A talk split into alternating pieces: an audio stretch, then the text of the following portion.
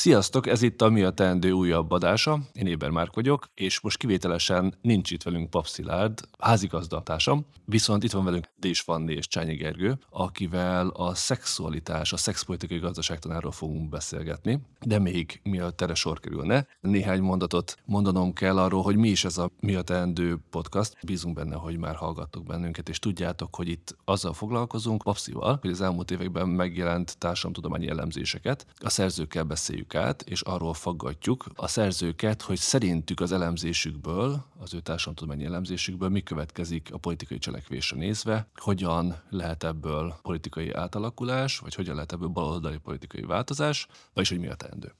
És ha hallgatok bennünket, akkor tudjátok, hogy szeretnénk, hogyha eddig még nem támogatnátok a Partizánt, akkor támogassátok a Partizánt, mert hogy ez számunkra lehetővé teszi azt, hogy ilyen beszélgetéseket szervezzünk, ez elsősorban nem nekünk támogatás, vagy nem számunkra, nem bennünket, személy szerint nem bennünket támogattok vele, hanem azt az infrastruktúrát, ezt az infrastruktúrát működtető embereket, akik lehetővé teszik számunkra, hogy beszélgessünk. A Partizánnak a platformján van ez a podcast is, akár csak a belépési küszöb és a város másik oldalán, és a jognak asztalánál címűek.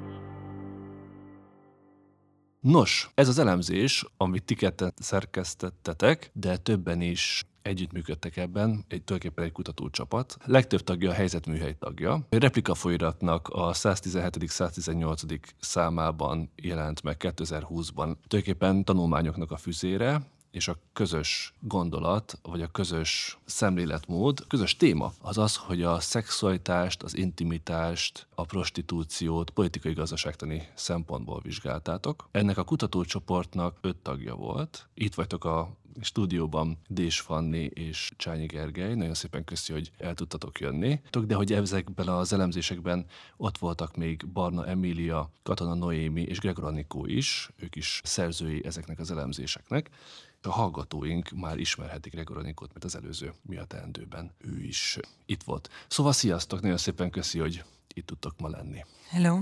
Szia! A mi hallgatóink hallottak már tulajdonképpen politikai gazdaságtani elemzésről itt a Mi a teendőben, itt volt Gerős Tamás, szintén a helyzet műhely tagja.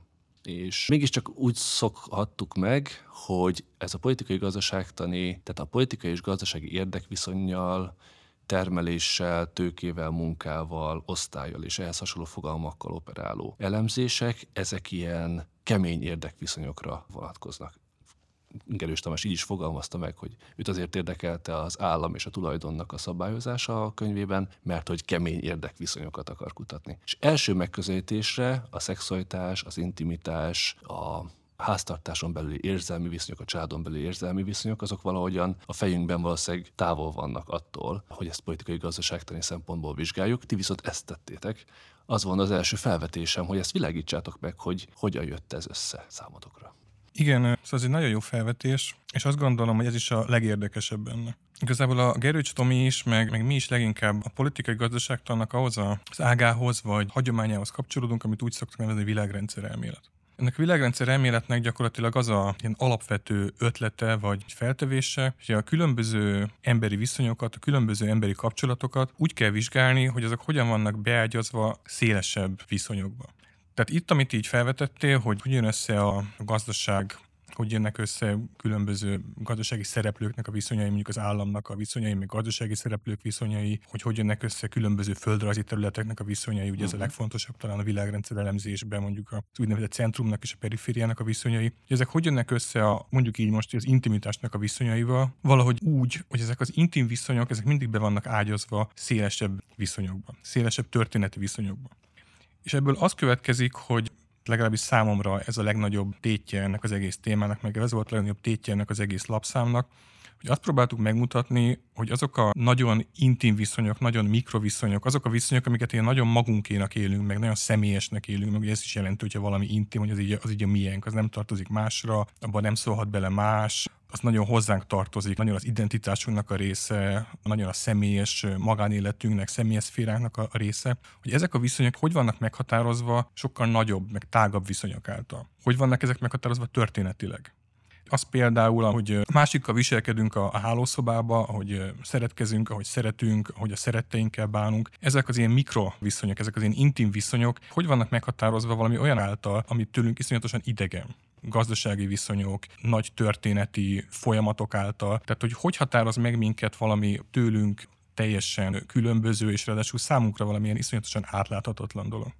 Igen, azért is fontos szerintem, amit a Gergő elmondott, mert hogy ezzel az is jár, hogy ezeknek amúgy mind van politikai jelentése, és nem abban az értelemben, hogy ezeket a dolgokat úgy meg lehetne változtatni, hogy valaki máshogy szeretkezik, vagy máshogy viselkedik a feleségével, vagy a férjével, hanem azért fontos, mert nagyon fontos ezeket a dolgokat is politizálni, és nagyon fontos látni azt, hogy a kapitalista rendszer hogyan befolyásolja a legintimebb szféráinkat is, és egyébként ez még az is hozzátartozik, hogy egyébként a család, a háztartás, ez egy ilyen nagyon konkrét gazdasági egység, amiben nagyon konkrét funkciója van annak, hogy a nők ebben az intézményben miért vannak elnyomva, miért ők végzik a reproduktív munkát, és egyébként ugyanilyen konkrétan a szexiparnak is alapvetően a gazdaság a mozgatórugója, ami uh-huh, nyilván uh-huh. egyébként szintén visszahat a mindennapjainkra, mondjuk például, hogyha a pornóiparról beszélünk. Tehát, uh-huh. hogy közben vannak ilyen nagyon konkrét intézmények is, meg globális iparok, amiket egyértelműen a kapitalista gazdasági rendszer mozgat, motivál, és annak a rendje szerint is működnek.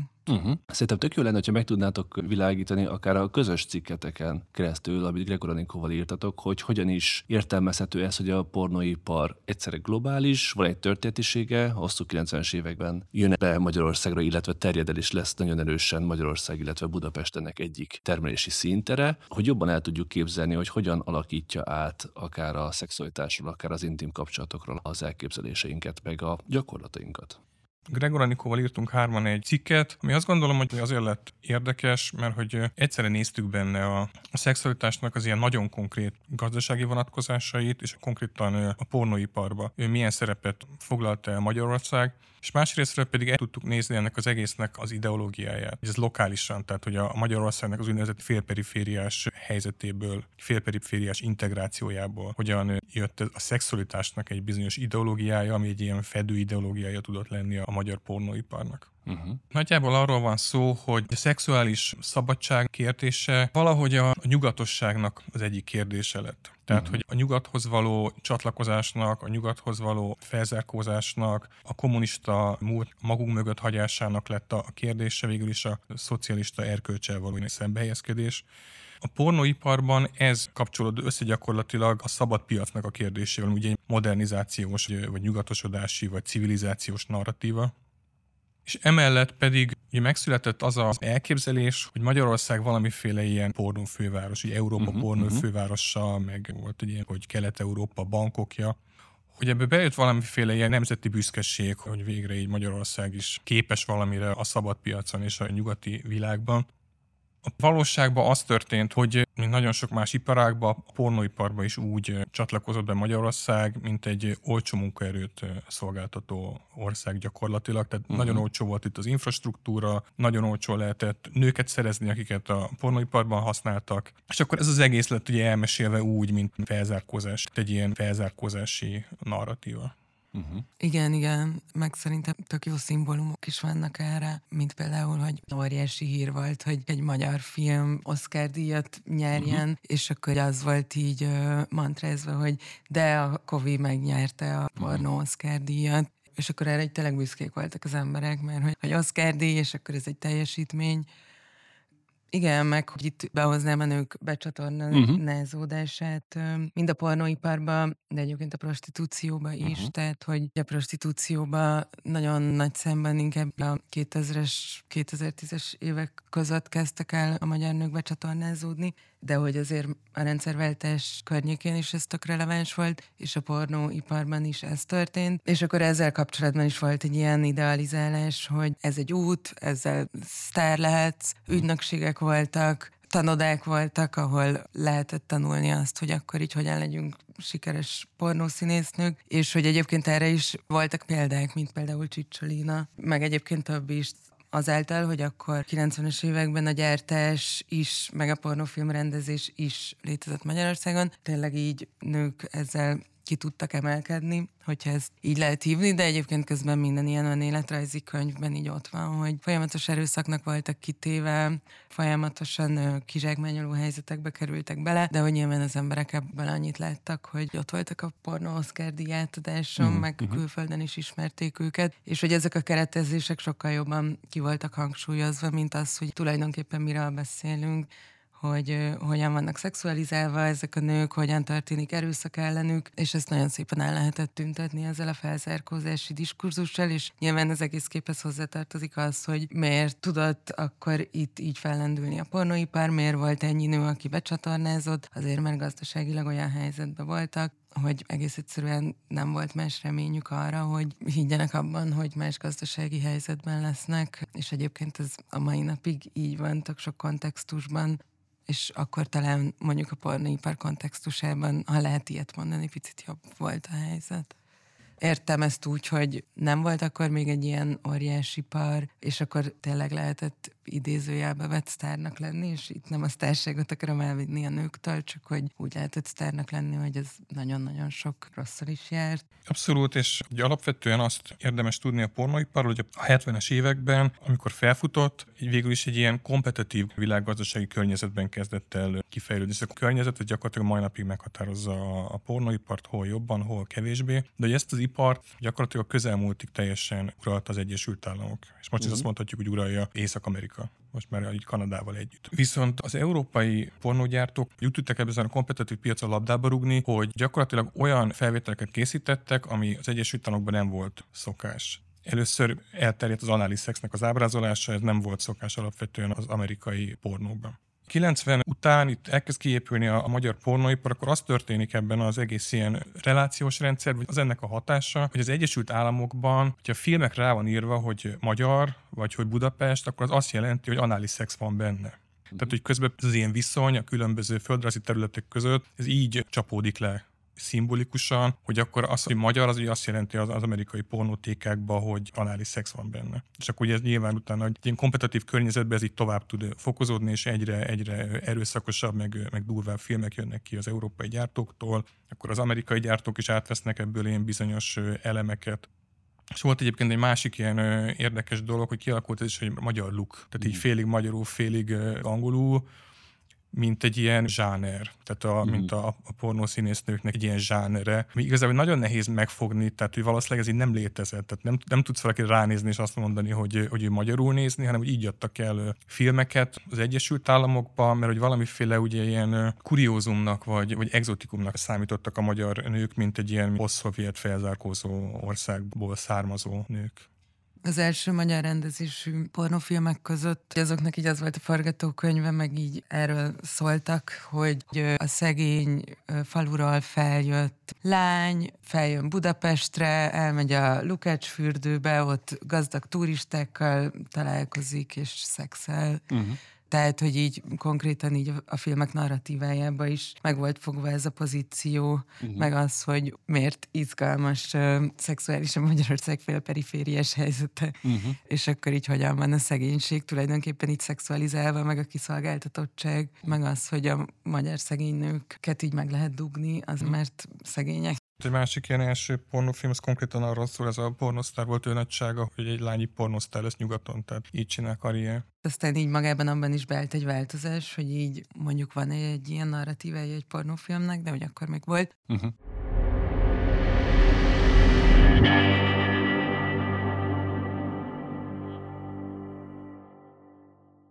Azon gondolkoztam, hogy a szexről meg a pornóról való beszéd az valószínűleg a mindennapokban leginkább egy ilyen erkölcsi beszéd. Arról szól, hogy ez most bűnös ez a dolog, vagy nem, nem bűnös, tehát hogy egy ilyen morális beszédrendje.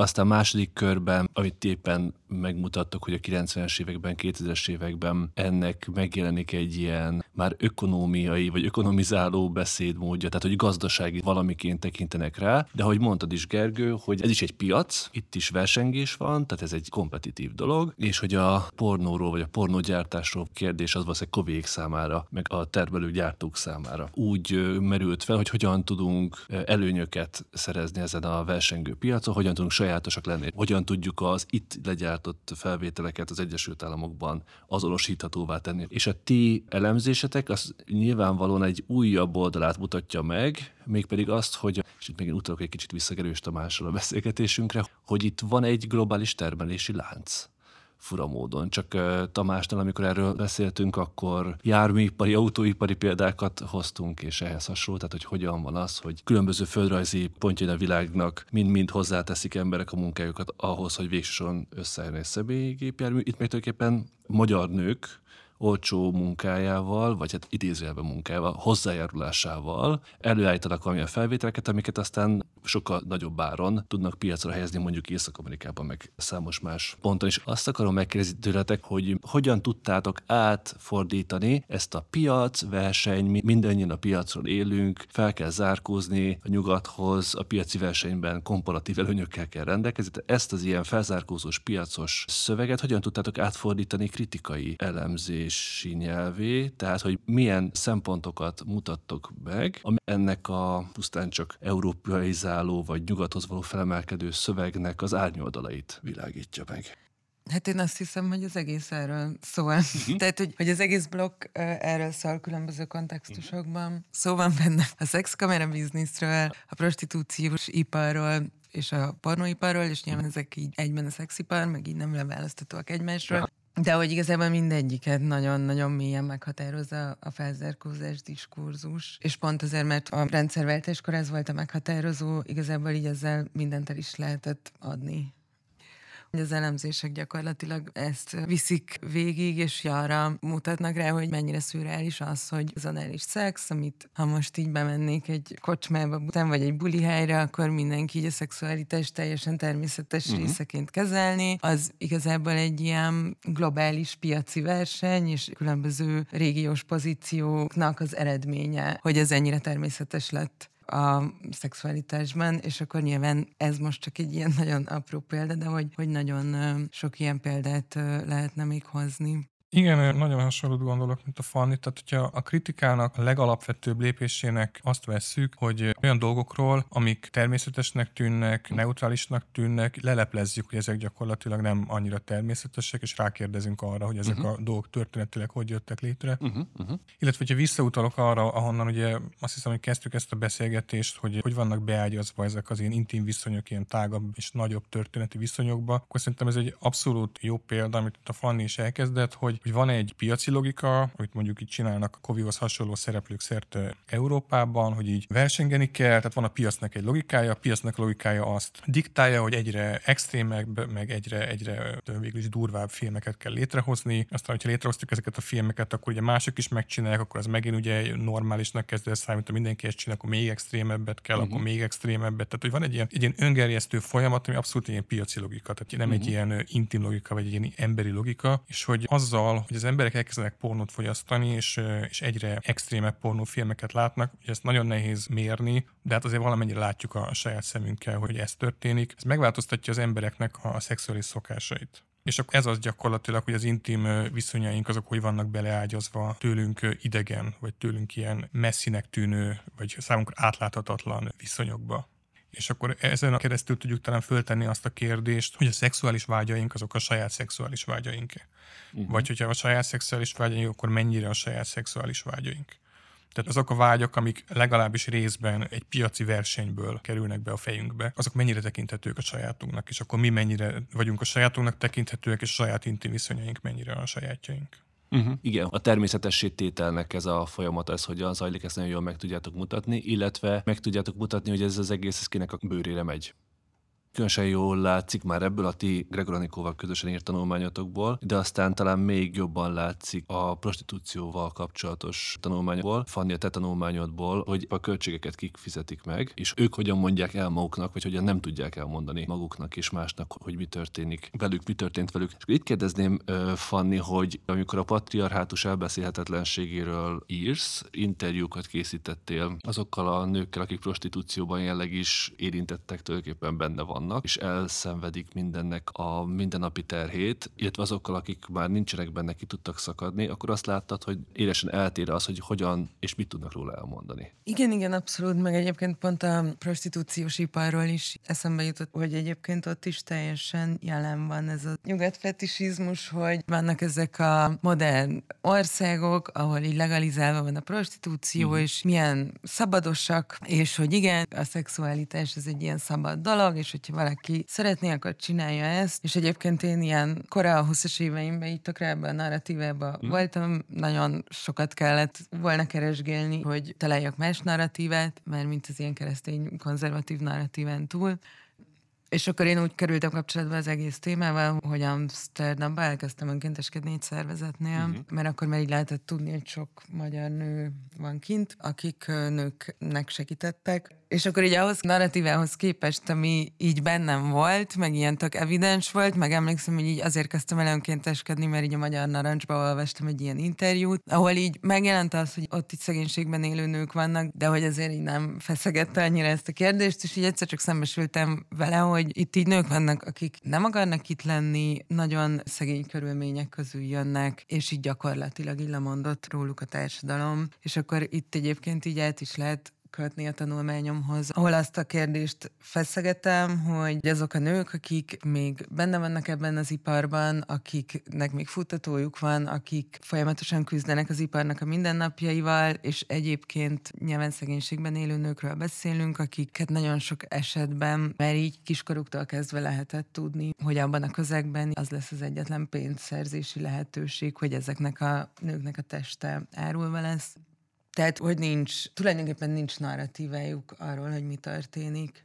És nem úgy, hogy nincsenek gondolataik, hanem attól, hogy benne vannak ebben a helyzetben, nagyon nehezen beszélnek az iparnak a természetéről, arról, hogy mi történik velük ott, hanem egész egyszerűen a túlélésért küzdenek, és az erőszak nyilván mind a pornóiparban, mind a prostitúciós iparban teljesen evidens napi szintű erőszak, és akkor nyilván ezek egyébként a trauma természetével is így párhuzamba hozhatóak, tehát hogy amíg az ember folyamatos veszélyben van, és benne van egy trauma helyzetben, addig nem fog tudni egy olyan narratívet felépíteni, hogy ő most éppen miben van, mert azzal foglalkozik, hogy biztonságban legyen, abban foglalkozik, hogy minden kevesebb erőszak érje, és ez egy folyamatos készeléti állapot. És akkor ehhez képest azok a nők, akik már kiszálltak az iparból, így ez volt a tapasztalatom a kutatásom során, hogy nekik már így van egy nagyon komplex narratívájuk arról, hogy mi ez az ipar, mi az ipar természete velük, mi történt ott, ez milyen hatással volt az életükre, és akkor jellemzően abszolút megjelenik ebben a szegénység, megjelennek a globális egyenlőtlenségek, az erőszak evidensen meghatározó, az is, hogy ők maguk áróvá lettek téve, tehát hogy ez nagyon ritkán történik úgy, hogy nem valamilyen kényszer mentén kerülnek oda, de leggyakrabban még futtató is jelen van ebbe a helyzetbe.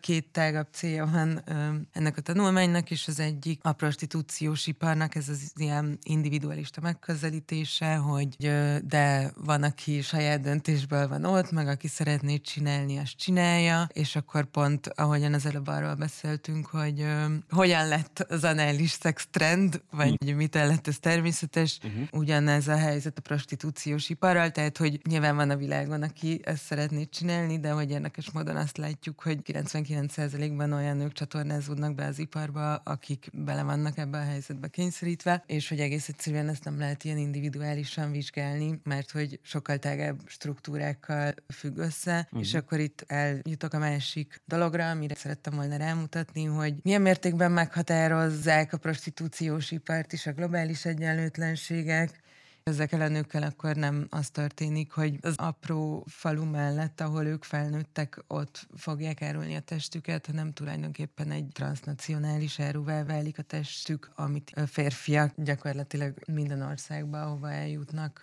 használnak És ezt azért gondolom nagyon fontosnak, mert hogy evidensen egy olyan iparról beszélünk, nyilván minden ipar ilyen, hogy ez konkrétan úgy globálisan meghatározott, hogyha valaki olyan környezetbe születik, hogy gyakorlatilag meg lehet jósolni, hogy nincs más választása, vagy bele fogják kényszeríteni a prostitúciós iparba, akkor azt is lehet tudni nagy valószínűséggel, hogy körbe fogják hurcolni a világban és azokban az országokban főként, ami idealizálva van a szexuális modernsége miatt, tehát ahol így legalizálva van a prostitúció, és ezekben a centrumországokban mindenki tudja, hogy Kelet-Európából és más szegény, még szegényebb régiókból csatornázódnak be oda nők, de hogy nyilván gazdaságilag ez egy nagyon jó biznisz, és sokat ad hozzá a GDP-hez.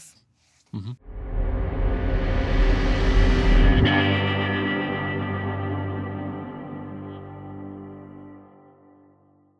Gergő, itt a te saját tanulmányodra is gondolva felvetem, hogy az a sztori, amit megmutatsz, tulajdonképpen a szexuális forradalom megint csak ilyen lineáris felemelkedés elvű értelmezése, ami szerint a szexuális forradalom az tulajdonképpen egy kibontakoztatás, az a szabadságnak az eljövetele. Nagyon jó kapcsolódik ezeket a felzárkózás diskurzusokhoz hogy a testnek és különösen a nők testének áruba bocsátása az a szabadsággal és a felemelkedés és a nyugatosodás és az európai zálódással kapcsolódik össze. És tényleg így szoktunk legtöbbször gondolni a szexuális felszabadulásra. El tudod mondani, hogy mi a te állításod, mert nagyon élesen bírálod ezt az elképzelést. Amikor a szexuális forradalom politikai gazdaságtanáról írsz, akkor mik a fő állításaid és az érveid? A történelemnek van egy olyan magyarázata, ami egy ilyen haladás sztori. Tehát, hogy ugyanúgy, ahogy a technika fejlődik az emberiség történetében, ugyanúgy egyre szabadabbak leszünk, egyre demokratikusabbak leszünk, egyre okosabbak leszünk, egyre fejlettebbek leszünk, és ebbe az ilyen narratívába a folyamatnak a végpontja az mindig a világrendszernek a centruma. Tehát Nyugat-Európa, Észak-Amerika, tehát akik legelől tartanak ebben a folyamatban. Bár hozzá kell tenni, hogy azért az utóbbi időnek a politikai eseményei, akár a Donald Trump felemelkedése azért ezt a narratívát kikezdték, de azért mindig nagyon erős ez a narratíva. Ezt a Kelet-Európa szempontjából úgy lehet elmesélni, hogy a szerváltás után elkezdtünk felzárkózni, vagy közeledni ehhez a, centrumhoz. Tehát, hogy valamerre itt tart az emberiség története, legelől a nyugat van, még kicsit lemaradva, így, uh-huh. így próbálunk felzárkózni, hogy mi is legalább ott tartsunk, ahol az úgynevezett nyugat.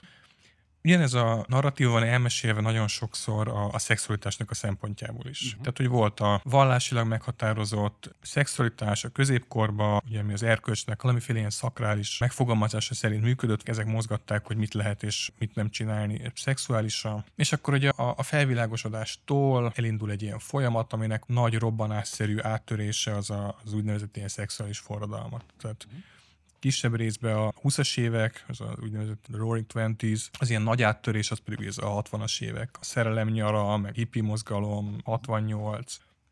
És onnantól kezdve ugye az történt, hogy akkor szabad lett a szexualitást. Elterjedtek a fogamzásgátló eszközök, felfedeződött az, hogy a nőknek van csiklója, tehát hogy szabadabbá vált, a, vagy egyenlőbbé vált a szexualitás, elindultak a meleg mozgalmak, Ebben a cikkben én azt próbálom feltárni, hogy azért az a történet ez egyrészt nem lineáris, tehát hogy nem beszélhetünk ilyen nagyon folytonos, progresszív trendekről, másrésztről pedig nagyon egyenlőtlen. Egy nagyon egyenlőtlen munkamegosztás. Abszolút nem az történik, hogy Kelet-Európa és egyéb perifériák és félperifériák, azok egy kicsit lemaradva így mennek a centrum felé, hanem ebbe is van egy munkamegosztás. Nagyon sok mindennel foglalkozok ebbe a cikkbe, többek között azzal, hogy a, például a női szexualitás elrejtése történt a modernitásnak a kezdetén, tehát hogy a viktoriánus kor az gyakorlatilag úgy konstruálta meg a női szexualitást, amihez képest nagyon sok értelemben a középkorban például sokkal szabadabb volt a szexualitás. Másrészt azzal is foglalkozom, hogy különböző progresszív mozgalmak eredményeit hogyan használta fel a pornóipar például. Tehát amit eddig beszéltünk, az hogyan csúcsosodott ki egy úgynevezett koptációs parában, ahogy egy kedves barátom mondaná. Tehát, hogy hogyan használta fel a különböző progresszív mozgalmaknak, a hippi mozgalomnak, a különböző feminizmusoknak, a, szexuális felszabadító mozgalmaknak az eredményeit, hogyan használta fel például a pornóipar vagy a Playboy magazin. Egy ilyen nagyon szemléletes példa szerintem az egyik első és nagyon ikonikus pornófilm a Deep Throat. Ugye mi arról szól, hogy van egy lány, akinek csikló van a torkában. Tehát ugye a férfi vágyai szerint elképzelt nő, és ez nagyon érdekes, hogy, hogy szerintem hogy rengeteg ilyen szimbólum van arról, hogy hogyan használódik fel a progresszív mozgalmaknak az eredményei, tehát hogy alapvetően a középkorban ilyen teljesen köztudott dolog volt. Tehát egy középkori bábának abszolút tudott dolog volt az, hogy a női örömközpont alapvetően a klitoris. Aztán ez valamikor így a viktoriánus kortól a 20. század elejéig tartó időszakban ezt megpróbálják elrejteni. Tehát ugye a polgári asszonynak kép az egy ilyen vágymentes, szexualitástól mentes nő, és amikor ezek az ilyen progresszív mozgalmak így újra megtalálják, tehát nem felfedezik, hanem újra megtalálják azután, hogy többek között mondjuk a Sigmund Freud így infantilizálta a csiklót, meg különböző ilyen viktoriánus elképzelések elrejtették. Ezt úgy használja föl, hogy beleképzeli egy nőnek a torkába megtalálják, de aztán úgy képzelik el újra, hogy ez hozzáidumuljon a férfiak vágyaihoz. Már csak egyet mondok, hogy alapvetően a polgári háztartás az egy kapitalista találmány, és az, hogy a polgári háztartáson belül a női munkának, az informális munkának mekkora gazdasági súlya van, az abszolút egy ország nemzetközi integrációjától függ. Tehát az egész ilyen világrendszer elméletnek az, az ilyen alapvető mondása, hogy minden ilyen egységnek a, a belső viszonyait azt határozza meg, hogy ennek a külső úgynevezett rendszerintegrációja, tehát ez hogy van benne a nagyobban. Ez hogy határozza meg? És például többé-kevésbé jól levezethető, hogy Magyarország például úgy csatlakozik a világrendszerbe, úgy integrálódik a világrendszerbe, hogy olcsó munkaerőt biztosít. Most ezekben az ilyen úgynevezett félperifériás országokban például azért az polgári háztartáson belül történő ilyen ingyen munkának, reproduktív munkának, informális munkának, fekete munkának nagyon nagy a súlya. Tehát például az, hogy, hogy ezt az ilyen heteronormatív, tradicionális papa-mama gyerekek családmodellt, ami igazából egy háztartásmodell erőlteti az Orbán kormány, aki ugye arra építi az országnak az integrációját többek között, hogy kiszolgálja a transnacionális cégeket olcsó munkerővel. Ez abszolút adja magát, hogy ezt az ilyen heteronormatív ideológiát fogja nyomatni agyba főbe. Tehát, hogy gyakorlatilag az, hogy a világnak az egyik része az jól fel tud szabadulni szexuálisan, és az egész ilyen polgári háztartásnak nem olyan nagy a gazdasági szerepe, hogy inkább az identitásra, inkább a fogyasztásra tudják helyezni ideológiailag nagyon sokszor a hangsúlyt, annak pontosan az az ára, hogy vannak olyan országok, amik bedolgoznak azokba a transnacionális cégekbe, amik, amik egyébként megteremtik mondjuk ezt az magasabb életszínvonalat a centrumországokba, és itt pedig ebből az következik, hogy nyomatni kell ezt az ilyen heteronormatív ideológiát. Tehát, hogy azt is lehet mondani, hogy most nagyon ilyen sarkosan fogok fogalmazni, de hogy ugyanaz a tendencia, ami a világ egyik részén afelé mutat, hogy szabad a szexualitás, ugyanaz a tendencia, vagy ugyanannak az éremnek a másik oldala csinálja azt, hogy olyan kormány kerül hatalomra, aki abszolút ezt az ilyen heteronormatív és nagyon sok értelemben homofób retorikát nyomatja gondoskodási láncok jutottak eszembe, uh-huh. amik egyébként nagyon hasonló mechanizmussal, irányjal működnek, mint a prostitúciós ipar, de hogy ráerősíteni arra, hogy a háztartás egy gazdasági egység, és, és hogy ezek a reproduktív munkákat szükséges, hogy valaki elvégezze, és hogy amikor gondoskodási láncról beszélünk, akkor arról beszélünk, hogy kelet-európai nők hogyan ingáznak és csatornázódnak be abba az iparba, ami tulajdonképpen arra épült fel, hogy a nyugati nyugat-európai vagy a centrumországbeli háztartásokban el legyen végezve ez a munka, és fent tudják tartani magukat, viszont azok lehetnek valóban kétkeresős háztartások, úgy, hogy ezek a nők lesznek azok, akik ezeket a reproduktív feladatokat ellátják. És hogy ezt csak azért akartam behozni, mert hogy a háztartás, a párkapcsolat, a szerelem tipikusan egy olyan dolog, amire nem szoktunk ilyen strukturálisan nézni, azt gondoljuk, hogy ez a világ rendje, azt gondoljuk, hogy mindenki szeretne gyereket, a nők 30 30 után megőrülnek, mert ez biológiailag így van, hogy gyerekük szülessen, és hogy közben meg tulajdonképpen ilyen szinten gazdaságilag meghatározott ez is, és egyébként régiós szinten is, hogy akkor Nyugat-Európában ezt így meg lehet úgy szintén oldani, hogy a kelet-európai nők ezért ki vannak fizetve, és ez lesz a piaci munkájuk tulajdonképpen. Úgyhogy jellemzően otthon is elletjek ugyanezeket a reproduktív feladatokat. Uh-huh. Vagy a saját gyereküket hátrahagyják hetekre, stb. stb. Uh-huh.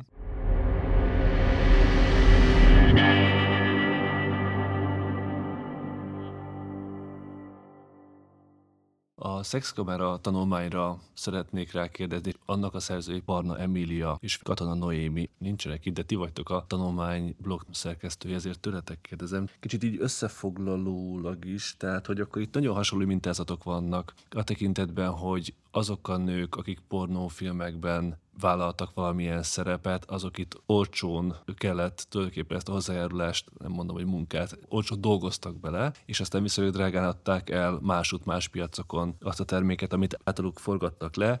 Ugye ez a helyzet a prostitúció esetében, tehát hogy kelet-európai nők, magyar nőket visznek el prostitúciós piacokra, Nyugat-Európába, vagy akár csak a Balatonra, vagy Budapestre, de hogy azáltal, hogy viszonylag olcsón szerzik meg őket, és ahhoz képest drágábban adják el őket mások. És ugyanez a helyzet a gondoskodási láncok tekintetében, tehát idős gondozás tekintetében, vagy, vagy babysittereknél is, hogy fiatal lányoknak kvázi középosztályi helyzetben inkább azt szokták felkínálni, hogy gyere Németországból egy babysitter, nyelvet tanulhatsz és világot láthatsz, de hogy igazából ott is egy olcsó munka rekrutációról van szó, és ezt a hasznos tevékenységet, ezt a reproduktív munkát eh, Nyugat-Európában fejtik ki, tehát hogy tulajdonképpen a nyugat jóléte ezeknek a kelet-európai nőknek és férfiaknak az olcsósított munkájából van. Szóval, hogy ez a folyamat hogyan látszik a szexkamera ügyben, ami már ugye egy digitalizálva is van, tehát hogy ott azt gondolhatnánk, hogy ennek semmi köze a térbeliséghez, meg van az egészen egy ilyen digitalizáció digitalizációval összekapcsolt technológiai máz, tehát hogy igazából az, aki, ez a vállalkozó, és itt megint a vállalkozó mitosza, aki lehetővé tesz kommunikátoroknak platformot ad, hogy valamilyen módon kommunikáljanak valaki másokkal, az a vállalkozó az tulajdonképpen mondhatjuk, hogy nem stricie, innovátor, megértette az új idők szavát, segít felzárkoznunk a nyugathoz azáltal, hogy digitális platformot kínál ezeknek a kommunikátoroknak, és aztán pedig azt mondja, hogy az már a nőnek a döntése, hogy levetkőzik-e vagy sem, Szóval nagyon érdekesen itt is megjelenik az egyéni felelősségnek a diskurzusa, és az, hogy azt a részét mesélik csak el a történetből, előnyös pozícióból, ami a nyugathoz való felzárkózásnak, meg a digitalizációval az ország problémák megoldását meséli el, miközben ennek a tényleges árát, akik kifizetik, meg a tényleges terhek, akikre hárulnak, azok, azok tulajdonképpen el vannak némítva, és még rájuk is van tolva a felelősség. Ti miben látjátok a szexkamera sztori sajátosságát? Ami kicsit így különbözik, de ez talán azért is van, mert hogy mi ugye főleg a 90-es évek és a, és a 2000-es évek elejé pornóval foglalkoztunk, tehát a mostani ilyen digitális, pornhubos pornós világ is teljesen más, de ugye ez teljesen más tényleg azért technikailag.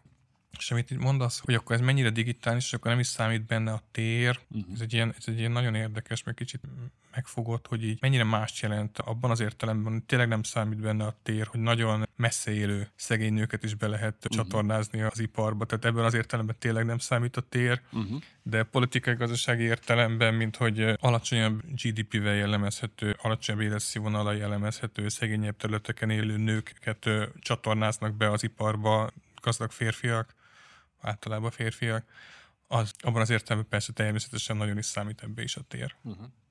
És ugye itt két dolog van. Van ez egyáltalán ez az ilyen úgynevezett ilyen platformkapitalizmus. Uh-huh. Amit arról van szó, hogy ugye, hogy te is mondod, így egy vállalkozó azt mondja, hogy csak egy ilyen platformot biztosít a különböző, hát végül is vállalkozóknak, más vállalkozóknak, uh-huh. hogy itt nincs munkaszerződés. Szóval ez eleve azért egy ilyen nagyon érdekes új fejleménye a kapitalizmusnak, mert hogy miről szól ez. Egyrésztről arról szól, hogy a termelésnek és a piacnak a kockázatai azok rá vannak hárítva arra, akit már nem hívunk munkásnak, de egyébként teljesen ugyanúgy funkcionál, mint egy munkás, csak mivel ugye nem munkás, mert nem bérszerződésbe dolgozik, hanem egy platformot használ, így, így gyakorlatilag nem azon van a, a kockázat, aki a platformon biztosítja, hanem mindenki maga vállalja a kockázatot. Uh-huh. Másrészt, mivel ő ugye nem munkás, így sokkal kevésbé tud kollektívan fellépni. Tehát a különböző ilyen szereplők, akik nem munkásként vannak foglalkoztatva, nem tudnak például szakszervezetet csinálni, mert ők mind ugye különböző vállalkozók. Uh-huh. És amikor mindez találkozik konkrétan ugye a szexiparra, akkor még bejön pluszban az a ilyen narratíva is, hogy kérem szépen, ugye én nem vagyok strici, uh-huh mert hát én nem árulok nőket, én egy egyszerű technikus vagyok, egy platformot biztosítok, és hogy azon nők egyébként mit csinálnak, ahhoz nekem így semmi közöm nincs. Tehát ez az ilyen mosom kezeimet. Persze igazából minden úgy, ugyanúgy működik, mint hogyha alapvetően ezek a nők szerződésben dolgoznának, de hogy így el lehet mondani, hogy kérem szépen, ez egy pusztán technikai dolog. Uh-huh. Használói oldalról is számított érted, hogy olyan szempontból, hogy ki melyik nőt fogja használni, abban számít az, hogy milyen hettre van, milyen feltételeket tud megteremteni, akkor ezek a körülmények így fognak számítani. Uh-huh. Mostani fejlemény, hogy van ez az OnlyFans nevezető oldal, ami tökre elterjedt, még tök sokan ismerik. Meg amikor így nekem az a tapasztalatom, például, hogy jöttek ilyen visszajelzések erre a replikás számra, akkor ezt mindenki tudja, hogy micsoda, meg hogy miért nem azzal foglalkozunk, mit tudom én. Uh-huh. És ez egyébként a, a piacnak alapvetően egy kicsi szegmense. De hogy itt olyan nők jelennek meg inkább, akik eleve van már valamilyen társadalmi tőkéjük, uh-huh. általában jobb technikát tudnak biztosítani, jobb körülmények között jönnek, uh-huh. és akkor van ennek egy ilyen máz, hogy mindenki ezt ismeri. Uh-huh. Végülis ez középosztálybeli, vagy felső középosztálybeli szexkamerázás, uh-huh. és akkor mindenki ezzel azonosítja.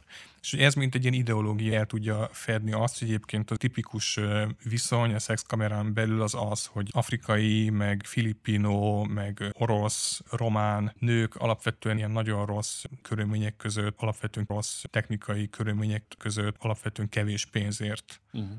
dolgoznak be ilyen különböző platformokra. Uh-huh. Egy felvetésem volna még ami a teendő kérdés előtt. Tehát amikor átfordítjuk a beszélgetést arra, hogy számotokra még következik ezekből az elemzés, hogy politikai cselekvésnek hol nyit ezt teret, vagy hogyan lehet ezt egyáltalán politizálni, vagy hogyan kellene ezt egyáltalán politizálni.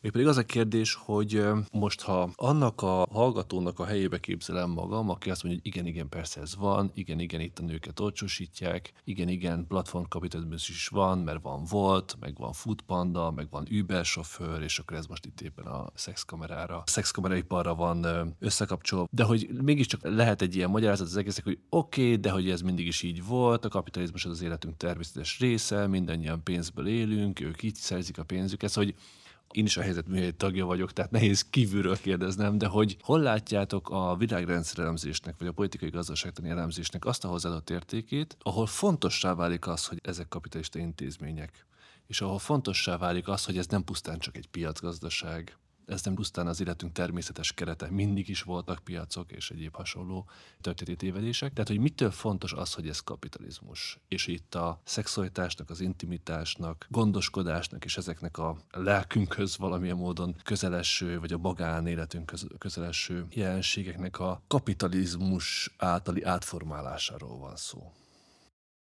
Igazából mindenben fontos, de hogy nyilván az egész tulajdonképpen ezt a kapitalista realizmust feszegeti, hogy dolgok, amiket így magától értetődőnek veszünk, vagy egy rendszer, amiről azt gondoljuk, hogy jó, hát, de hogy így ennél nincs jobb. Szóval, hogy egyrészt azt gondolom, hogy az elterenos az szokott lenni, hogy, hogy azok az emberek vallanak ilyen kapitalista, realista nézeteket, akik valamilyen szempontból nyertesei ennek a uh-huh. rendszernek, uh-huh. és már azt is nyertesnek értem, aki meg tud élni, uh-huh. meg tudja valósítani az alapideáit, előnyeit a rendszernek, hogy nem például legyen lakása, de már ez is egyébként egyre kevésbé alap, tehát hogy, hogy egyre szűkebb réteg tudja mondjuk ezt megengedni magának, de hogy azt gondolom, hogy ők tesznek ilyen kijelentéseket, és ha nem világrendszer elemzést használunk, akkor olyan analitikus kategóriákat szoktak használni a tanulmányok, a kutatók, amik nemzetállamokon belül vizsgálják ezeket a folyamatokat, de hogy egész egyszerűen onnantól kezdve nagyon sok kérdés megválaszolatlan marad. Uh-huh. Én onnan indítanám, hogy és akkor ettől meg kicsit így már ebből a pozícióból is elkezdenék a mi a teendő felé ö, nyitni, de még csak egy ilyen nagyon elméleti szintről. Hogy alapvetően úgy képzelem el az emberséget, meg az embernek a, az ilyen emberi minimumot, meg azt, hogy mitől ember valaki, hogy figyelembe veszi a másik vágyait. Tehát, hogy a másikat nem tárgyasítja, hogy ezt így szoktuk mondani, hogy nem objektifikálja, uh-huh. hanem végig a tudatában van annak, hogy a másiknak is vannak érzései, vágyai, szeretne valamit. Uh-huh. És így alapvetően a szexualitást is úgy képzeljük el, hogy attól ez egy ilyen emberi dolog, és attól nem ez egy ilyen ösztönös állati dolog, hogy amikor szeretkezünk, akkor arra is odafigyelünk, hogy a másiknak jó legyen hogy a másiknak is vannak vágyai, hogy néha a másiknak a vágyait a saját vágyaink elé helyezzük. Igazából az egész emberi szexualitás erről szól egészen onnantól kezdve, hogy csókolózás, meg, meg petting, meg orális szex. Tehát, hogy ez mind olyan dolog, ami nem arról szól, hogy a, a szexuális ösztönnek az ilyen azonnali kiélése, hanem annak folyamatos figyelembevevése, hogy a másik ott van, mint egy ilyen úgynevezett szubjektum. Tehát, hogy a mhm. másik is megéli a szituációt. És én azt gondolom, hogy ezek a példák, amikről majd beszéltünk, ezek nem csak arról szólnak, hogy ezek így lejátszódnak, mint egy ilyen piaci folyamat, hanem ezeket így folyamatosan megéljük. Megéljük úgy, hogy természetessé válik egy prostituáltat használni, mint egy tárgyat, megéljük úgy, hogy erőszakos jeleneteket látunk pornófilmekbe, hogy az egész szexualitást átvesz egy olyan személytelen logikát, amiben az emberek tárgyként tételeződnek fel egymás számára.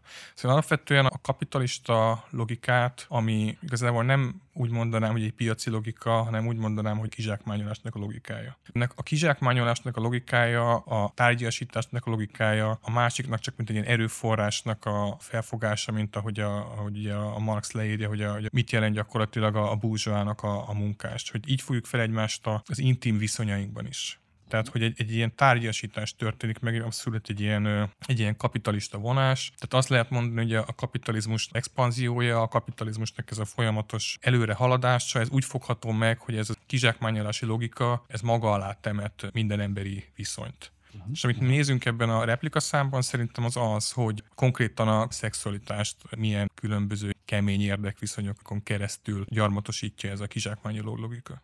Uh-huh. Na, ezt szépen mondtam. Ezt nagyon Igen, szépen nagyon mondtad. szép volt. Nagyon meggyőző volt.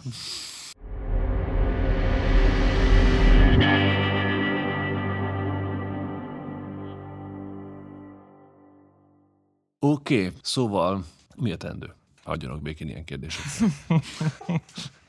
Kicsit azért kifejtem jobban amikor ezt az egész podcastet elindítottuk, akkor azért tettük, mert úgy látjuk, hogy amikor társadalomkutatóként akár a doktori munkáján dolgozik, akár később elemzéseket végez, akkor nagyon sokszor az intézményes kényszerei nem teszik lehetővé, hogy politikai nézetét is kifejtse, illetve politikai programot is megfogalmazzon. Miért? Mert ennek is van egy polgári lehatárolása, hogy a tudomány az foglalkozzon csak azzal, hogy mi van, és azzal ne foglalkozzon, hogy mi legyen, mert az már egy másik szféra, ez a politikai cselekvés szférája, és az nem ide tartozik. Viszont éppen a politikai gondolkodásnak az a sajátossága, hogy ez így nincsen elválasztva ez a kettő dolog. Tehát különösen a marxi hagyományban, vagyis a polgári társadalmi rend magától értetődőségét kikezdő, bíráló hagyományban teljesen természetes az, hogy az, hogy mi van, és az, hogy mi legyen, vagy mi a teendő, elválaszthatatlan összefügg. Tehát akkor integráljuk újra. Tegyük ismét egymás mellé a kettőt, és ne csináljunk úgy, mintha nekünk ehhez semmi közünk nem lenne, mi csak ezt leírtuk hogyha kellene most még egy tanulmányt, hogy hozzá tehetnétek a replika folyratnak el lapszáma mellé vagy mögé, még egy tanulmányt, vagy egy tanulmány terjedelmű szöveget, amiben arról írnátok, hogy, hogy hogyan lehetne ezt megváltoztatni, hogyan kell hozzákezdeni a megváltoztatáshoz, akkor mi következik ebből politikailag számotokra? Egyébként szerintem ez egy nehéz kérdés így a blokkunk kapcsán, pont azért, mert legintimebb szférákkal foglalkozunk, és azért nagyon kevés, nem ilyen individuális következtetésre lehet jutni. Uh-huh ami morálisan tök fontos, meg tök jó lenne, hogyha nem lenne nők elleni erőszak, hogyha nem bántalmaznák a nőket, hogyha nem lenne szexuális gyakorlat az erőszak szex közben, tehát hogy ezek tök jók lennének, de hogy nyilván ezekkel nem jutunk el strukturális változásokig, nem jutunk el egy forradalomig, és egyébként nem is azok a kérdések igazából, ami mentén mondjuk itt tömegeket lehetne megmozgatni. Uh-huh nem azért, mert nem fontos, mert hogy én azt gondolom, hogy nagyon-nagyon fontos, hanem a legnehezebben artikulálható dolgok, de hogy szerintem az első és legfontosabb kérdés az az, hogy így a, a baloldaliságnak mennyire teljesen természetes része a feminizmus, a mhm. baloldali aktivizmusnak, és mennyire természetes része az, hogy ha baloldalinak valljuk magunkat, akkor azt is gondoljuk, hogy a nők elnyomása az egy kizsákmányoló viszony, és strukturális egyenlőtlenség, aminek szintén meg kell szűnnie, és az ellenlépéseket kell tenni. Uh-huh. Szóval, hogy én azt gondolom, hogy ez az első és legfontosabb lépés.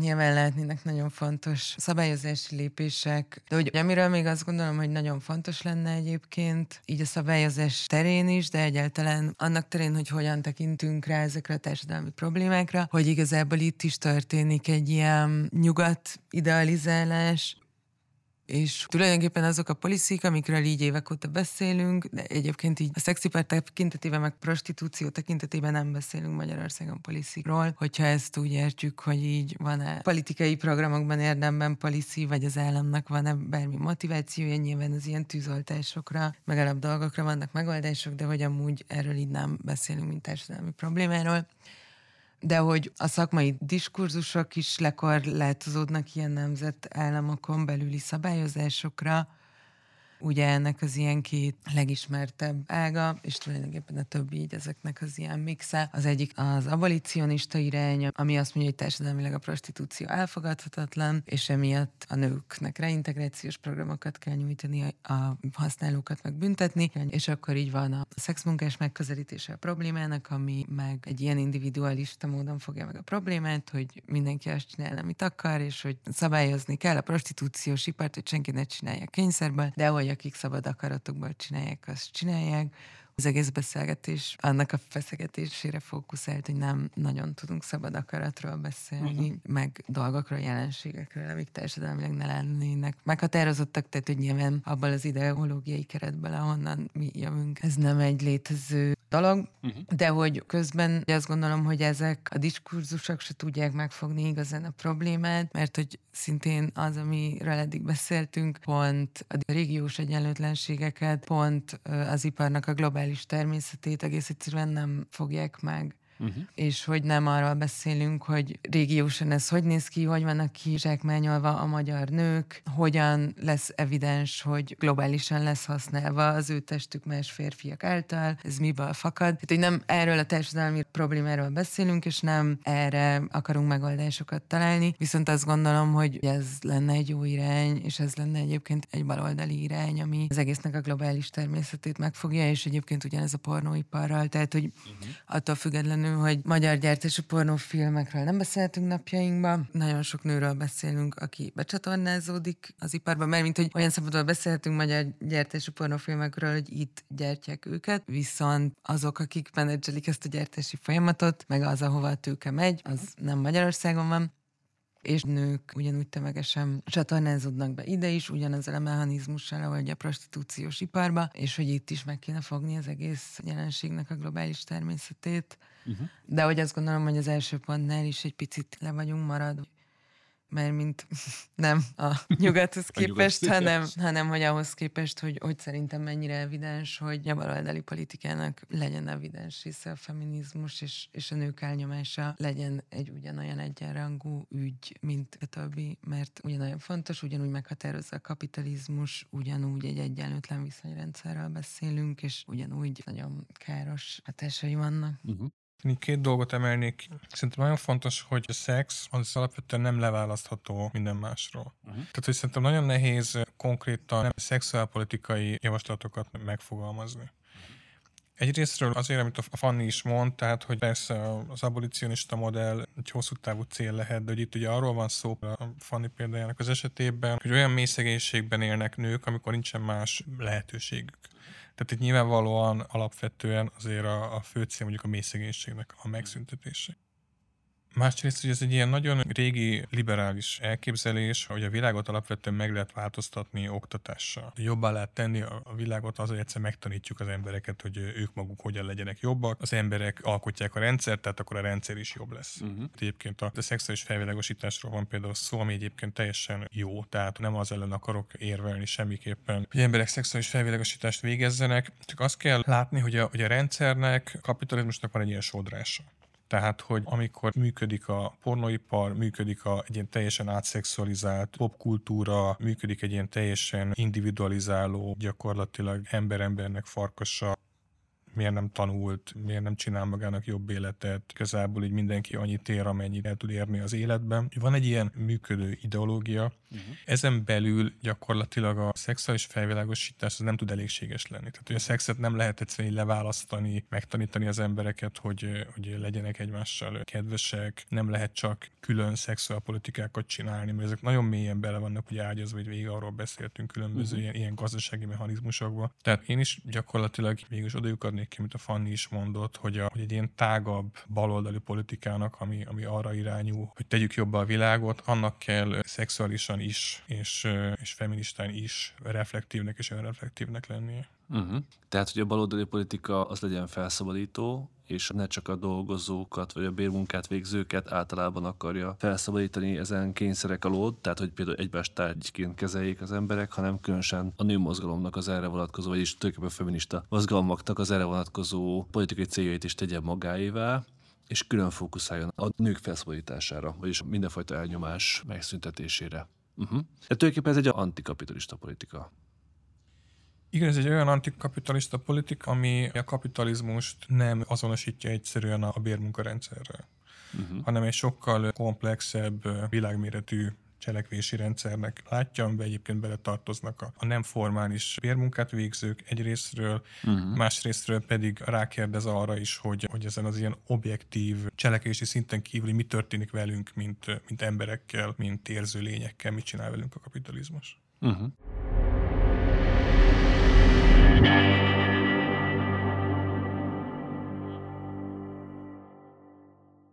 Még egy felvetésem volna a háztartással és pont ezzel az informális munkával és reproduktív munkával kapcsolatban. Az előző részek tartalmából, amikor Gerős Tamást arra kértük, hogy mondja, hogy szerintem mi a teendő, akkor egy olyan szintről kezdett beszélni, ami nincs ebben a könyvében a háztartásokról és valami olyasmi volt a logikája annak, amit mondott, hogy amit ő a doktori kutatásában és a megjelent könyvében be tud mutatni, az az, hogy tulajdonképpen a tőke munkaviszony, mondjuk így leegyszerűsítve, vagy kicsit jobban kifejtve, tehát az, hogy az embereknek el kell adniuk a munkaerejüket és a munkaidejüket, azért, hogy meg tudjanak élni, bért kapjanak cserébe. Ez kizsákmányolással jár, ez egy sors szempontból az élet megrövidítésével jár, vagyis eldologiasodás és és sok minden ilyennel jár, de ezt a problémát nem nagyon tudják sem a magyar munkavállalók, sem általában a félperiférián, periférián artikulálni a munkahelyen. Ahhoz kellene szakszervezet, ahhoz kellene erős munkásmozgalom de a kapitalizmus az viszonylag szétdarabolja, individualizálja a dolgozókat. Nem tudják a munkahelyen ezt megfogalmazni, és nagyon sok esetben nem tudják állampolgárként sem megfogalmazni az ezzel kapcsolatos problémáikat, különösen nem Magyarország esetében, és különösen nem mondjuk a Covid idején, amikor állampolgárokként is nagyon sokan szét vagyunk, még egyszer szét vagyunk individualizálva a tekintetben, mondjuk, hogyha lockdown van, vagyis karantén van, vagy ilyesfajta korlátozások vannak. És ezért aztán, mindjárt megérkezünk a háztartáshoz, és igazából itt kezdett el Gerős Tamásról beszélni, hogy a háztartásokra fokozott teher hárul, tehát sem állampolgárként, sem munkavállalóként nem tud fellépni, és nem tudja szóvá tenni igazából az ő térdsérelmet. Mit tud csinálni, hazaviszi, és ott a háztartásba viszi haza a feszültséget, ahol egyébként éppen a szeretetnek, meg az újratermelésnek, meg az intim viszonyok ápolásának kellene legyen a terepe, ideális esetben a háztartás, de hogy pont oda megy be a feszültség, és ez agresszióban, az embereknek önmaguk ellen fordított agressziójában, alkoholizmusban, erőszakban, fizikai erőszakban, verbális erőszakban e, csúcsosodik ki, nagyon sok esetben. Nők elleni erőszak, háztartáson belül erőszak, párkapcsolaton belül erőszak.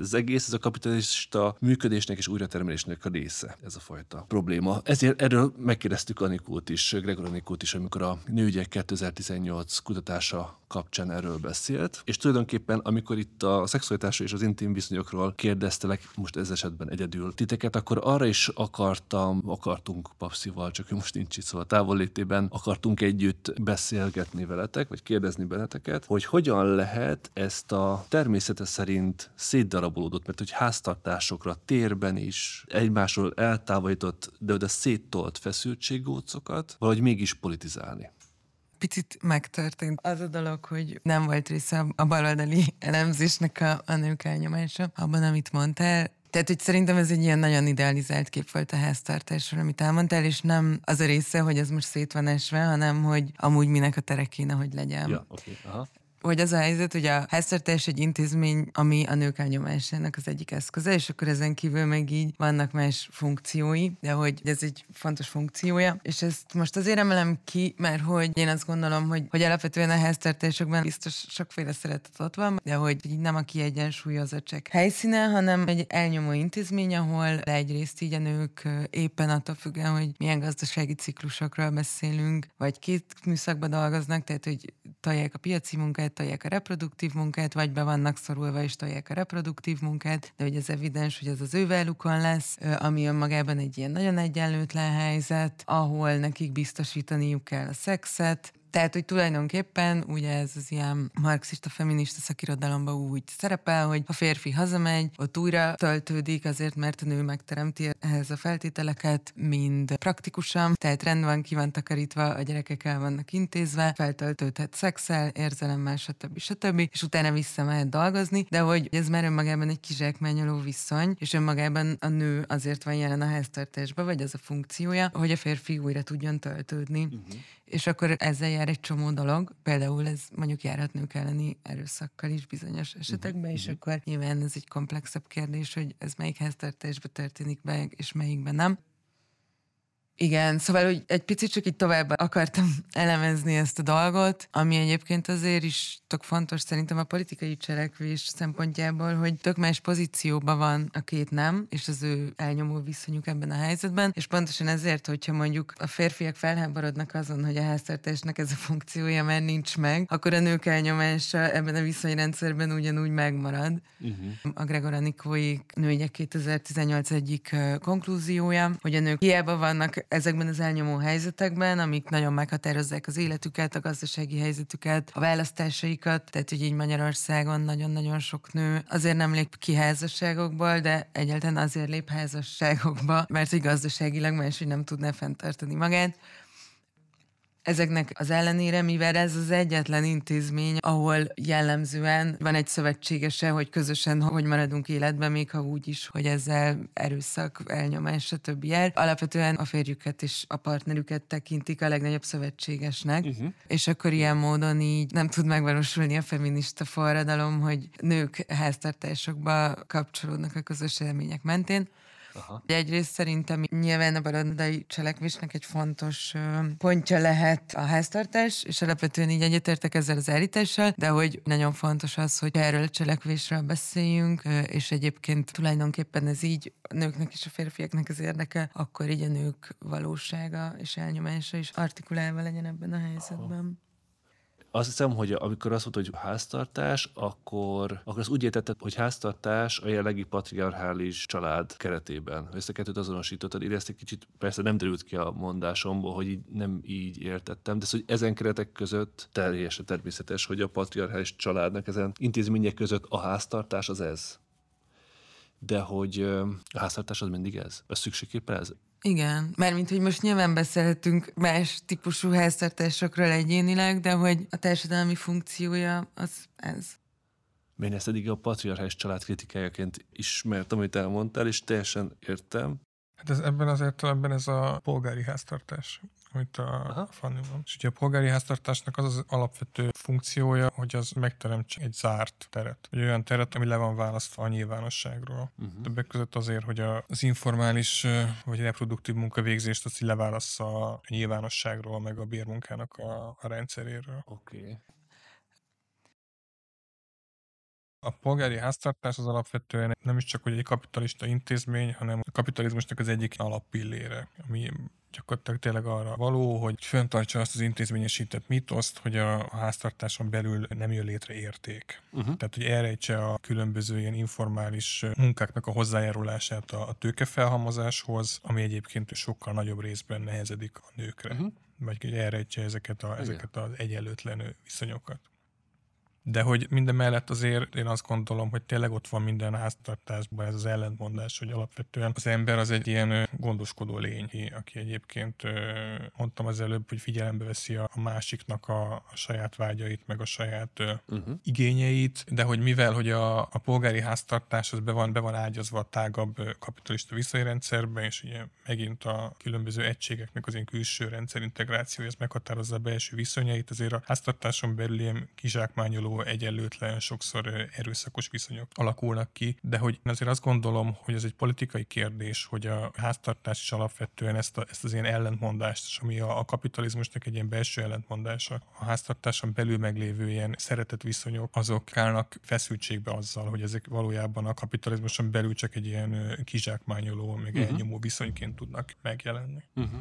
Ja, ja, ezzel egyetértek abszolút. Igen, mert egyébként akkor rögtön az lett volna a kérdésem, hogy, hogy ennek mi lehet az antikapitalista, feminista kritikája, tehát hogy hogyan kell átszervezni a háztartást, vagy egyáltalán az ilyen mini háztartásokat teljesen el kell levetni, fel kell számolni, és akkor nagy háztartásnak a koncepciója jönne be a helyére. Szerintem ezt így nagyon nehéz ilyen szempontból egy önálló egységként vizsgálni, és azért, mert hogy nyilván azért tud egy elnyomó intézményé válni a háztartás, mert hogy a többi mechanizmus megtámogatja. Uh-huh. Itt értem azt, hogy a férfiak jellemzően többet keresnek, stb. stb. Uh-huh. Tehát, hogy egy csomó más típusú mechanizmus megtámogatja azt, hogy a háztartás az legyen ami, uh-huh. és akkor szerintem nehéz erre ilyen módon reflektálni, és közben meg szerintem az a része, hogy a szexuális forradalomhoz is tökre köthetőek ilyen próbálkozások, hogyha kommunában él az ember, akkor felszabadul ezek alól a viszonyok alól, és igazi egyenlőség van, nem. Uh-huh. Ugyanúgy, ahogy, ahogy a, a Gergő arról beszélt, hogy hogyan használja fel a kapitalizmus ezeket a felszabadító mondásokat is, hogy ugyanazokban az elnyomó struktúrákban eszközként. Uh-huh. Tehát, hogy nem hiszem, hogy ezt így önmagában meg lehet változtatni, meg az megint egy picit ilyen egyéni szint, hogy akkor uh-huh. hogyan éljek én ahhoz, hogy, hogy ne legyek, és akkor ráadásul a kommunában is nyilván így mindig az volt a konklúzió, hogy ugyanúgy megjelennek ezek az elnyomó viszonyok, csak uh-huh. akár még nehezebb velük mit kezdeni, mert a másikra így vannak gyakorlataink, meg történelmi gyakorlataink.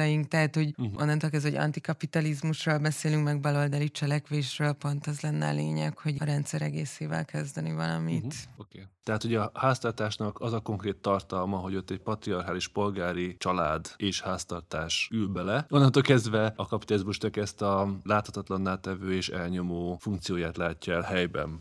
Igen, igen, abszolút. Tehát ugye a háztartás egy leképeződés, de közben így megvan a funkciója is, és hogyha mondjuk más munkaszervezési módokról tudnánk beszélni, amiben a nők mondjuk egyenlően vehetnének mhm. részt, onnantól kezdve a háztartásnak az elnyomó funkciója sem lenne ilyen evidens. Uh-huh. Tehát, hogy például intézmények veszik körül ezt a háztartást, mint például az óvoda, meg mint például a patyolat, vagy a mosoda, ami az ilyen 60-as évek felé. Igen, tehát, hogy mondjuk a gondoskodási munkák megosztása, hogyha hogy egy ilyen kontextusban mondjuk piaci munkáról beszélünk, de mondjuk arról a munkáról, amivel pénzt keresnek az emberek, vagy bármit, amin keresztül meg tudnak élni, annak az egyenlő elosztása. Onnantól kezdve, hogy ezek a munkák egyenlően oszlanak el, és az erőforrások is egyenlően oszlanak el, onnantól kezdve én azt gondolnám, hogy mindegy, hogy ki kivel él.